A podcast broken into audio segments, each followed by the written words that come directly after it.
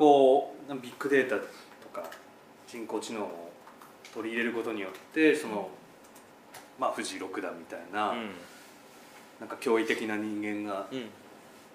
まあ、生まれてるのかなって、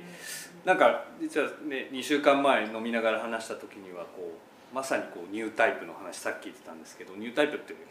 完全に専門用語ですよねあれね。そうですね。まあ、ガンダムの用語ですね。あの本当に多分羽生さんと藤井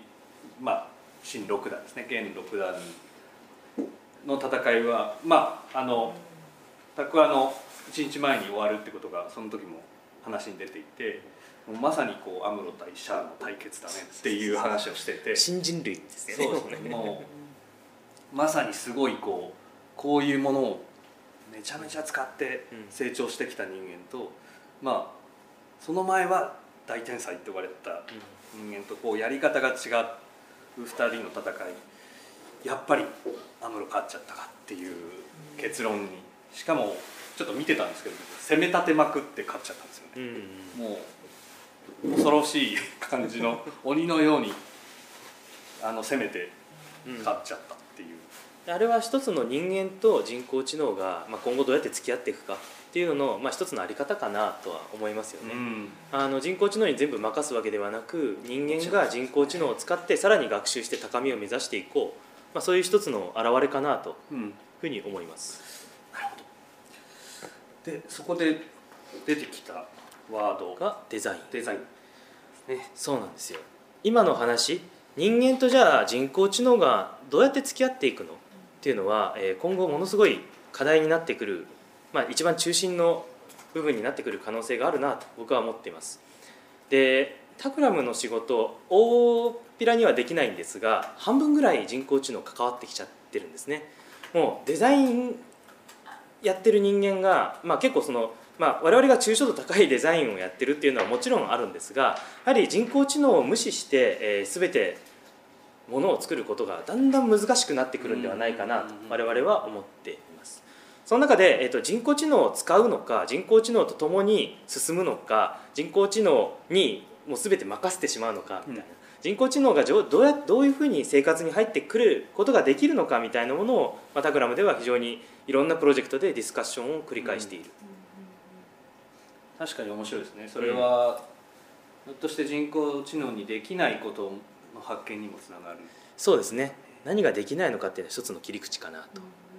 で僕はあの芸大で授業を持ってるっていうふうにあの先ほど紹介にあった客員講師っていう立場で一応言ってるんですがあの実はあの人工知能とデザインっていう授業を持ってましてあの彼らよくもう最近の子なんであの人工知能でこういうことができますみたいなことを作品でいっぱい作るらしいんですけれども大体こうぶっ飛んじゃってるんですよね。結局じゃあ人工知能ってどこまでができてどこまでができないのかっていうのをやっぱり正しく認識してでえーそこから生まれる社会課題に対してデザインができることは一体何なのかっていうのを問い問い直す問いを作り直すような、えー授業っていうのをなるほど。最近はよくやっています。確かにそれは 難しいのかなとも思いますけどね、うん。芸大生。僕もあのむさびで教えてるんですけど、あでもね結構面白くて今日実はちょっとだけサンプル持ってきたんですけれども、あの一見ねあなんだそんなことかって思うかもしれないんですがこう AI による創作っていうのが、まあ、どういう未来を描くのかみたいなものを、ま、いろいろプレゼンテーションしてもらうっていうのが、まあ、1パートあったんですがあの結局ラベルを彼はデザインしてあの AI が作ったものと人間が作ったもの例えば全く同じだった場合人間はどうやって感じるんだろう。AI が量産できた場合しかも人間と全く同じものが作れちゃった場合どういう未来が来るのかなみたいなことを、えプレゼンテーションしてたりしました、まあ、他にもなんかこう AI による医療。あの結局いくら AI の性能が良くなっても人間は効かないよね。で結局人間のドクターを呼んで後ろから AI がこそこそこそこそこう耳打ちしてるっていう絵なんですけれども、まあ、こんなような未来描いていたりしました。で、まあ、ここら辺ってあの結構 AI の研究やってる方々だったらあの、まあ、大体そうだよねっていうふうに思われるような部分なんですがあの彼らは別にそういうものを教えたわけでも全然なくて単純に AI っていうのはこういうものででここからここまでができてで、えー、とどこからどこまでが、まあ、じゃあ、えー今は全然つながってない未来なのか正しく判断することっていうのは多分とても重要で彼らにえー最低限の情報を与えてちゃんとこういういわゆる AI の研究をやってる人たちが、まあ、大体そうなるよねっていうところの結論まで至れたっていうのは一つの成果かなというのでちょっと軽くご紹介させていただいた感じです。まあ、いろんなことができるように見えて実はそんなにできないんだよっていうことだったりとはいえものすごい可能性は秘めてるんだよってことを、えーいかに学んでもらうかっていう授業をやっています。なんか僕結構その自分ではこう人工知能に変えられない仕事をやってるつもりではあるんですけれども、僕あの私はあの角田と申しましてインテリア違うインダストリアルデザインまあインテリアもたまにやったりもするんですけどあのとは思っているんですが結構、まあ、正直わからないなみたいなところがあって。あの今ちょっとあの学生さんの作品にも出てたこう釉薬のかけ方みたいなのも、うんうん。ひょっとして心をつかむ買ってもらえるうん。釉薬のそのタレみたいなのも、うん。実は AI がうん。作って、まあ、3D プリンターでそのうん。データとして打ち出してあげれば、うん。結局売れんじゃないかなっていう気もするんですよね。結局なんかちょっとちょっと全問答みたいな話になってきちゃうんですけれどもその話を、えー積み上げていくと一体何になるかっていうと僕今の段階でそれは最終的には価値とは一体何なのかはい、っていう話に多分その通り言ってしまうと思うんですね。で、えっと僕今の授業人工知能とデザインなんですが一番締めのあの話っていうのは価値価値とは一体何なのかを考えてみましょうっていうことに最後言い換える授業なんです。で例えばここに1000万円の器があってそれと全く同じ分子構造のものがこっちでプリントできたらはいはい。それって1000万円の壺にあの茶碗になるのか茶器になるのかっていうような、まあ、ちょっとこう意地悪な質問ではあるんですね。でそうした時に価値は一体何によるのかそれって、えっと、何をもって価値とこれから我々は呼べばいいのか。価値が、えー例えばコピーがどんどんできてしまう時代になった時に残っていくじゃあ価値は一体何なのかうん。みたいなことを結構真摯に考えなければいけないな。そういう授業です。大体やってるのが。これはちょっとなんかこう考えさせられちゃいますよね。こう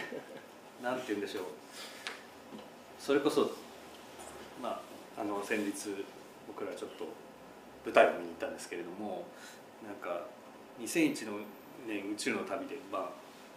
あなんかそういう最初何なんですかね人工知能の定義ってまあ最初出てきた瞬間っていうのは、何なんですかねまあ僕なんかまあ2001年宇宙の旅見たり、なんか違った映画もあったような気がします、そうですよね。あの当時人工知能ってあのすごいいっぱい映画に出てきて、まあ、SF の中で特に2001年の印象強いですよね。春が出てきて、で彼彼は彼女か？はあのものすごいあの壊れてもいない機材を壊れ壊れます何時間後にみたいなことができたりとか、そういうインパクトは結構ありましたよありましたよね。だからそうなんかどれぐらい先にあのこういうせ世界というか、うん。ああいう世界が待ってるのかっていうのってなかなかちょっと僕らには想像つかないんですけれども、あの人工知能詳しい人この中にも何人もいると思うのでこんな話僕ここでするのだいぶ恥ずかしいんですけれども 2045年にシンギュラリティと呼ばれるものは一応提唱されています。で2045年に、えーこう超えるというふうにも一応言われております。が、まあ、実際実際どうなるかはちょっと誰もわからないっていうのが現状だと思うんですがあのその大事なことってあのまあシンギュラリティ前なのか後なのかっていうのをちゃんと把握しながら話さなくちゃいけないっていうところは結構人工知能の話をするときにとても大事ではい。あの人間以上なのか以下なのかあの人間を超えた何かよくわからないものについて語ると大体 SF の話になっちゃうのではい。基本的にはあの今あるこの社会っていうのがどういうふうにこう展開していくと、まあ、人工知能と、えーうまくやっていきその2045年を迎えるのかっていう大体の場合はビジネスとして考える時はビフォーあのそういう人間が理解できない先に行っちゃった前の話をするのが、まあ、定例なんですね。でそうした時に、まあ、春の話とかっていうのはかなりいい線なんですよ。うん。結局今でもギリギリ例えばアレクサとか Google ホームとか、まあ、そういったところがあのあれに近いことができうるというのがまあ分かってきていたり例えばあのがんの検知なんてそうですよね。あの2001年宇宙の旅でどこら辺が壊れそうですみたいなのって傾向が見えてるはずなんですよ。例えばあのこの部品は大体こういう条件でこういう条件でこういう条件で運用されてきて何年何月何日にここに入ったからそうすると大体この時期にまあ大体壊れるでしょうっていうのは分かるで今あのあのファナックっていう会社が人工知能をあの入れようって言ってやってることはまさにあの今あの春がやろうとしたことで部品がどれぐらいに壊れるかっていうのを事前検知するとか そういったようなことをやろうとしています。なので、えっと、春はすごくいい意味で、えっと、人工知能としては我々が今これから行こうとしている未来ギリギリ分かる未来にいるかな。なんかあのビッグデータとうんうんこれからまあ人はまあビッグデータにまあまあ習うというかあの教えていただくっていうことが増えてくると思うんですけれども、うん。最も身近なこう、うん。ビッグデータ、うん。そうですね。農業とか例えばあるんですかね、やっぱり。最も身近ですよね。ね。身近って難しいですよね。あの僕がパッと思いつく感じだと,、えー、と天気天気予報？あれなんか全然ビッグデータに見えないんですけど裏ではものすごい量のデータっていうのを、あの手に入れてそれをやっぱ解析昔からの方法で解析してそれが僕がなぜそれが一番身近かなおかつ一番僕が今話になぜ挙げたかというとあれちゃんと人の動きを変えてると思うんですデータからちゃんと人の動きまでよくビジネスで PDCA って言葉を使いますけれどもちゃんとデータを取ってきてそれが人の動きをちゃんと変えることができている。そういうちゃんとデータから人の、まあ、いわゆる文化人のいごめんなさい文化じゃないですね。営みにちゃんとデータが落ちてきてるという意味だと身近なのは天気予報かな。天気予報ですよね本当に。うんうんうん。それで多分そのなんていうんでしょう農農業の対策も取れるでしょうし。そうですね。いろんなことに使われてますよね。いやもうその台風の進路とか まさにそうなのかなみたいなのもあったりするので、うん。まあすごく身近な点なのかなそうですね。なんか僕らが今あの一挙手一投足というとちょっとオーバーかもしれないんですけれども携帯電話を持ち歩いてコンビニエンスストアで買い物をして駅でまあピッと入って出てくみたいなもの、まあ、それが全てから今データが生まれているというのはまあ皆さんなんとなくまあ肌では感じられてると思います。でそれをまあもう本当に自然のように自然の中から何かが生み出されるようにどんどんどんどんデータが生み出されているものから、まあ、どうやって人々の生活にそれが還元できるのかっていうのは今まさにあのいろんな人がトライをしていてそれの一つとしてまあ分析であって確率分析であって、一つとして、えーとまあ、可視化であって一つとして、まあ、人工知能であって、まあ、それの手法っていうのが、まあ、今いろんな手法が提示されてるっていうのが、まあ、一番俯瞰してデータがこう使われるか使われないかみたいな世界を見ている姿かなとありがとうございます。ちょっとここら辺で、うん。えっと質問ちょうど多分内容的にもあの多分皆さん質問が多そうな分野だと思いますので、えっと質問ある方この辺でちょっと,、えっと23はいあのすいませんなし大丈夫です。はい。声が大きいから まあ聞いててすごいあのあ面白い話で、えー本当にもう未経験なことがたくさんあるのにあの面白いありがとうございます。で、えーとこれだけ人工知能がどんどん進んでいくとよく言われるようにあの人の、まあ、今の仕事とかはい、そういうまあ車も例えばもううん。運転して、いやあのうん。あの全部や自動で人工知能でやってくれるようになってきたりすると、まあ、し仕事がだいぶ奪われていくっていうことが、まあ、先ありますよね。でそれとあの、まあ、人工知能ってことが今もこういうふうに説明聞いてるとどんどんこれからそういう方向に動いていきそうだなってことは一方で感じるんですがもう一つ人間ははい、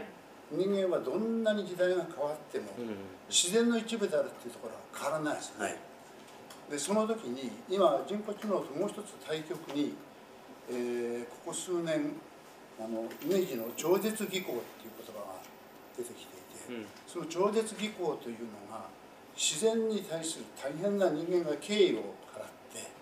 てでそれを本当にものすごい時間をかけて、まあ、三井記念美術館でいつもやる展覧会見てるんですが、まあ、大変なあのそのそのこともすごくやっぱり大事だなと人間が自然の一部であると。うん。とこれからやっぱり人工知能的な方向の一つ、まあ、縦線とうん。仮にその人間が自然の一部であるという横線ということを、まあ、交差させていくとすると、やっぱりその本当にそういう交差点に、まあ、立つというかその両方をしっかり見ていかないといけないんじゃないかなと。人間が自然から離れちゃうことはできないと思うので、そうですね。その辺変な質問なんであのまさに我々がデザインとして人工知能に向き合わなきゃいけないのってそこら辺にあるかなってきっと思うんですよ。人工知能ができることって一体何なんだろうっていうのと同時にさっきおっしゃっていただいた通り人工知能にできないことって一体何なんだろうで、えっと、僕らはよくあのインタビューをプロジェクトの中でやるんですけれどもなんか人工知能のプロジェクトで何個かインタビューしに行った中で面白かったのをちょっとご紹介するとあのコンシェルジュにインタビューにしに行ったんですよ。でコンシェルジュが人に対してどうやってサービスをするのか、まあ、なんでコンシェルジュだったかっていうと、まあ、ご想像に あの方だと思うんですけれども人工知能コンシェルジュっていっぱい作られようとしてるんですね、まあ、パートナーとしての人工知能。じゃあ結局それにできないことは何だろうっていうので聞きに行ったんですそうするとやっぱりすごいこう人工知能にはできないことの一つというのが、まあ、赤裸々に語られたのがあの、まあ、文脈を作れない。やっぱり人間として営んできて自然の一部である人間がまた同時に自然の一部である人間と触れ合った時に、まあ、同じように人間としてここまで生きてきた蓄積の上で超ハイコンテキストのコミュニケーションが行われる。このハイコンテキストの文脈もちろん体を持っていて手にこういう感覚神経がいっぱい集中しているこの人間だからこそ持っているハイコンテキストさっていうのを人工知能がじゃシミュレーションなんとなくでシミュレーションして本当にそれってちゃんとコミュニケーションになるのかどうかっていうようなことが、まあ、そのリサーチあのプロジェクトのねあのインタビューの中でちょっと出てきたと。でえっと面白かったのは例えばあの何かお願いをされた時にすぐにイエスとは言わないらしいんですね基本的にコンシェルジュって。まあ、基本的には難しいから、えー、とこれこれこういう理由でちょっと難しいですねって言って、まあ、頭の中ではある程度賞賛をこう計算バーっとして、で最後にあの帰り際に実はあれから頑張ってでできましたみたいな頼まれ頼み事に対して、えー、とお答えをするっていうのは、まあ、ベーススタンスなんですって結構。なんか例えばわざとちょっと鍵を落としちゃったりとかなんかそういうちょっとした仕草それって人間がフィジカルいわゆる体を持っていて立って二足歩行している人間だからこそあそれってドジだよねみたいなことが分かったりあのそれじゃないとそもそもちゃんとコミュニケーションとして成り立たないようなちょっとした仕草みたいなことがコンシェルジュを形作ってるっていうようなことをおっしゃっていた。それをよく覚えていますね、まあ、それって今天野さんがおっしゃったいわゆる自然の中で人間がこう体細胞からもこうわーっとこうちゃんと人の形になって同じように人間として生活して最後の接点としてコミュニケーションがそこに存在する。でそれをどうやって彩るのか。っていうのが、まあ、一つ人工知能ができないという一つの答えなのかなとは思います。あくまでも今はですけどね。それはちょっとまだはちょっとわからないんですけれども先については。特にさっき言ったシンギュラリティとかそこの先はちょっとわからないです。ありがとうございます。はい。あお話ありがとうございました僕学生なんですけど、はい。あのまあ、人工知能とかビッグデータ使うとやっぱり統計的にどうしても一番偏差値が高いところはいが真ん中のところ取ってくるじゃないですか、はいはい。ということは絶対出てくるような解法っていうのは外れ値っていうのが絶対見捨てられて出てきますよね。両端の。でそういう人たちに対するサービスっていうのが今後どんどん少なくなってくる,、はいはい。くるはずですよね、はいでそうなった時にデザインとデザイナーさんとしてどういうアプローチをタクラムさんとして取っていくのかなっていうのをお聞きしたいタクラムとしてじゃなくて僕としてでいいですか？あ あのね、芸大にですね、えー、と川北秀也という先生がおりまして、えー、と彼はあのイーチコのデザインをした先生なんですね。で僕の中で最も彼のえー印象に残った授業があります。でそれは、えー文化と文明についてだったんですね文化が発達した時に文明というのが同時に発達をすると。で文化が、えーまあ、幸せにするたくさんの人って、まあ、いわゆる外れ値じゃない人たち。あ文明ですね。ごめんなさい。文明が例えば車ができましたって幸せになる人はいっぱいいると。だけども同時にそこに当てはまらない人たちもいっぱいいると。でそういう人たちに向かって何かを作るってことが絶対に必要になってくる。例えばカップラーメンができたからって言って全員がそれを喜ぶかっていうと、まあ、ボトムアップにはなるけれどもトップは全然変わらないで幸せのやっぱりトップっていうのを人間が作っていこうって話にもつながるんですけれども、あの例えばラーメン屋が潰れ全部潰れたかっていうとより高級なラーメンが出てくると。例えば車が発達して誰も走らなくなったかっていうと代わりにランニングって文化がそこに生まれてくると。で川北秀也先生は、えーそれがなんだなマイナスのマイナスの発展であるみたいなことを言ってたんですね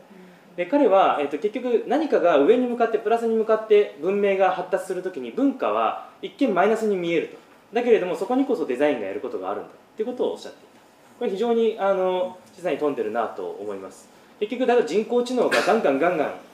こう世の中に出てきてどんどん便利になったけれどもやっぱり車運転するの最高だよねみたいな人たちに向かってそこの文化を作っていく。文明じゃなくて文化の方を形成していくってことがデザイナーは忘れてはいけないことであるってことが多分言えるかなと思います。でも結局大企業の人たちってそこの外れ値の方を、ね、狙わない人が増えていって最終的になんか世界に広広散らばってるサービスっていうのが外れ値の人を置いてか置いていかないのかなっていうのもすごい疑問なんですあの世の中が大企業だけにならない理由なのかもしれませんよそれは。ああなるほど、うん、中小企業がいつまでもいるのはその外れ値に対してちゃんとものを作っていけるからこそ大企業だけが世の中に存在するという状況にならない理由じゃないかなと、うん、えっ、ともう一つぐらい質問ございましたはい。え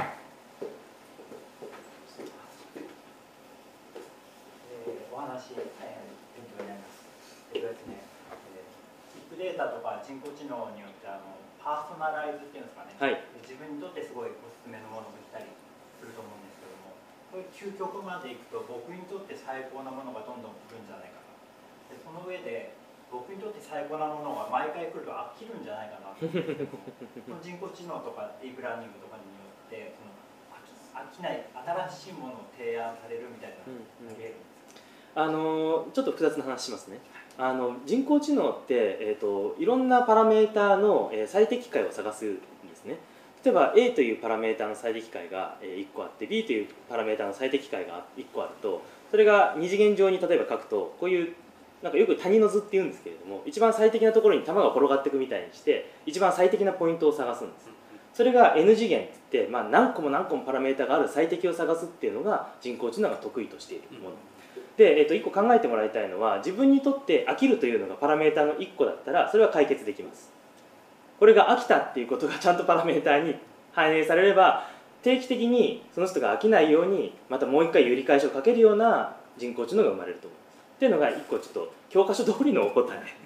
で一方で人間ってそんなシンプルじゃなかったりもするのであのそのパラメータじゃあ全部入力できるんですか？とか全部じゃあ人 間がそれのパラメーターをあの入力しなきゃいけないんですかみたいな話だったりとかそれ結構いたちごっこの話になっちゃうんですがあのまあ一番こう人にとってどんどん全問答になっちゃうんですね人工知能の話してると 人にとって一番じゃあ、えっと、満たされるものって一体何なんだろうっていうようなあのもう一回問いとしてそれを作り直すってことがもしかしたら、まあ、一つデザインなのかなと思いますね。すみませんちょっといろいろ複雑な答え方をしてしまったんですけれども。いやでも難しいですよねそのビッグデータをもとに、なんか、うん自分の話させていただくとちょっとメガネのデザインをある企業としたことがあってあの平均顔を目指すのかうん。こういやもう自分に合うものをまずデザインしてからそこからどうするかって考えるのかって言った時僕後者を選んで。えっと、それで結局モデル、えっと、10 14とかそれぐらいデザインしたかな。結構それぐらいデザインするってことは大変なことなんですけどやっぱりそのその時出てきたのはこう白人の人に似合う眼鏡とあの日本人に似合う眼鏡とえっとまあいろいろあるじゃないですか。でも本当は平均世界の平均値を目指したり、それこそその90%の顧客は日本人だとするとその1割ぐらい少し寄ればいいとかそういう話が出そうな話で、でその会社の人も結構それは追求してるんです。平均側。は。なんだけどやっぱりそのそんなことはいいっていうことで、まあ、言い切ってデザインしたら、まあ、それが結構売れたりもしてて結構難しいなっていうそういうそれもビッグデータが元になってると思うんですよね。平均顔とか平均の眼鏡の形とかっていうのなんか最近 ZOZO スーツとか話題になってますよね。日本人だけじゃなくて、まあ、基本的には世界の人たちの平均体系を知ることができるってことがい一体何が起こるのかみたいなことは今みんなが多分あのすごいワクワクしているところかなただあの平均に対してものを作るというよりも何に対してどういうあの体型があり得るのかどういう体型に対してどういう可能性があるのかっていう一つの定規が生まれると考えれば何も平均に対して作らなくてもこういう定規があってここら辺に対して作ろうここら辺に対して作ろうっていう一つの指標ができるのでそういう意味だと平均っていう意味で、えー、とちゃんとデータを作っていくっていうのは非常に市場的な価値は高いかなというふうに思っています。ありがとうございます私も最後聞いてもはいはいどうぞどうぞ。なんか人工知能によって、はい。そのささっきのちょっと彼の質問にもつながるんですけど、えっと今まで人間が計算していたからすごく乱暴な、えっとパターンでしか作れなかったし分、えー把握できなかったんじゃないかなと私自身は思っていてつまり SML っていう服でいうのねうん。雑だよっていうそうそう話でそれがもっと体系化されかつどれぐらいの需要があるかっていうことがより正確に把握できるようになると実は作る側もより、えー、とここ個で最適化されていく方向に本当は向かっていくからそのあんまり雑にバサッと両側捨ててたのはむしろ今まででもっと細かくやっていくのかなとは思うんだけど、うん。それでもなおやっぱり確率論でしかない気がしていて、だからさっきおっしゃった天気予報はすごくいいなと思うのは常に確率論でこうですっていういう話でなんだけどその服もそうだし、うん。えー大学受験とかあるいは結婚相手とかその単純に天気がうん。毎日リセットされるものだったら明日の晴れる予想はっていうの精度上がってまた次の日ってなるんだけどその人間の人生に影響が出る判断うん。に人工知能がはい。より細かく入ってきた時に、えー、とリセットされないで積み重なっていっちゃう、うん。人工知能により導かれていく人生っていうのが より実現化していくかなと思っていて、その時にもしそうだとすると櫻井さんはデザイナー個人として、はい。えー、とどういうデザインがこれから重要になる要はそこをどう見せるかっていうのも全部デザイナーの仕事になってくると思う。そうですね。要はあなたが9割でこの人のことを好きになるからだから付き合いなさいというのが、いや9割だけど1割は違うっていう中でつまりだから丸なんていうのかなそこにすごくデザインが関わってくるんじゃないかなと思ってるんだけど櫻井さんはこれからどういうことを大切にしてデザインしていこうと思ってるのかっていうことがなんか聞きたら嬉しいな。はい。えっと今おっしゃっていた中にほど答えが入っちゃってるんじゃないかなと僕は思うんですけれども人工知能が一番苦手なことってなぜその判断をしたかを説明することなんですね、うん。結局ものすごい量のパラメーターから結論が出ているのでなんでって聞かれた時にパラメーター集しか出せないんです。うんうんこれが多分人工知能の限界であってそこにデザインが介入しなきゃいけない理由なんですね例えば、えーすあのーさっきのあの漫画ありましたよね。あれ僕すごい好きなんですね、うんうん。結局最後人間の医者が後ろからボソボソやられてる。ベイマックスみたいなやつにボソボソやられて人間の医者が代わりに話すみたいな。うん。あれって、えー、と人工知能がなんでっていうものをあのなんだろうな、えー、と一つことじゃなくていろんなことを提示するのに対して医者っていうのはその中からえーなんとなく納得してもらうものを代わりに話す、まあ、いわゆる人間と人工知能の間には介在詞がきっと必要になってくるだろうなと、なおかつそれは、えー、とその介在の方法がデザインの、えー一つの対象になりうるんではないかと僕は思っています。うんうん。えーっとですね、インタビューじゃなくてね、えーっとそうですね、インタビューか、えーリサーチのインタビューの中に、えーっと一つ東大の先生に聞きに行ったものがありました。で彼は、えーっと車の、えーっといわゆるカーナビゲーションが人工知能が入ってきた場合どうなるのかなみたいな研究をしていてでそれなんかこう車がこうバーッと走っていくんですけれども例えば二股に分かれたところで人工知能が真ん中いわゆる道がないところに進もうとした時に人間はどうするのか。った時に、えーいろんな心理テストを彼はやっていてちょっと答えは言えないんですけれどもいろんな心理テストをやっていて生死が関わる時に人工知能を人間は信じてしまうのかどうかそれって人工知能がどういう提示の仕方を普段しているかっていう時系列の中でどういうふうに信頼を勝ち取ってきたかっていうところによって実は実は左に行っても右に行っても崖だから あの真ん中に行って木にぶつかる方が人間はまだ生きてるみたいな判断をしてる可能性だってあるわけですよね。でそういったものをどうやって人間が解釈をしてどうやって人間が理解をするか理解できるようにするかっていうのを、えーデザインする必要は確実に生まれてくるでしょうしデザイナーの需要ってところがものすごいそこに多分生かされてくる。と僕は思っております。なのでほぼほぼ答えは今おっしゃっていた林さんのおっしゃっていた中にほぼほぼ入っていたかなというのが結論でございます。ありがとうございました。あの本日はもう時間となりましたので、えっ、ー、とあとちょっと質問も多そうな感じの あの宅話だったとは思うんですけれども、えーと、今日は、えーと、と桜井稔様ありがとうございました。ありがとうございます。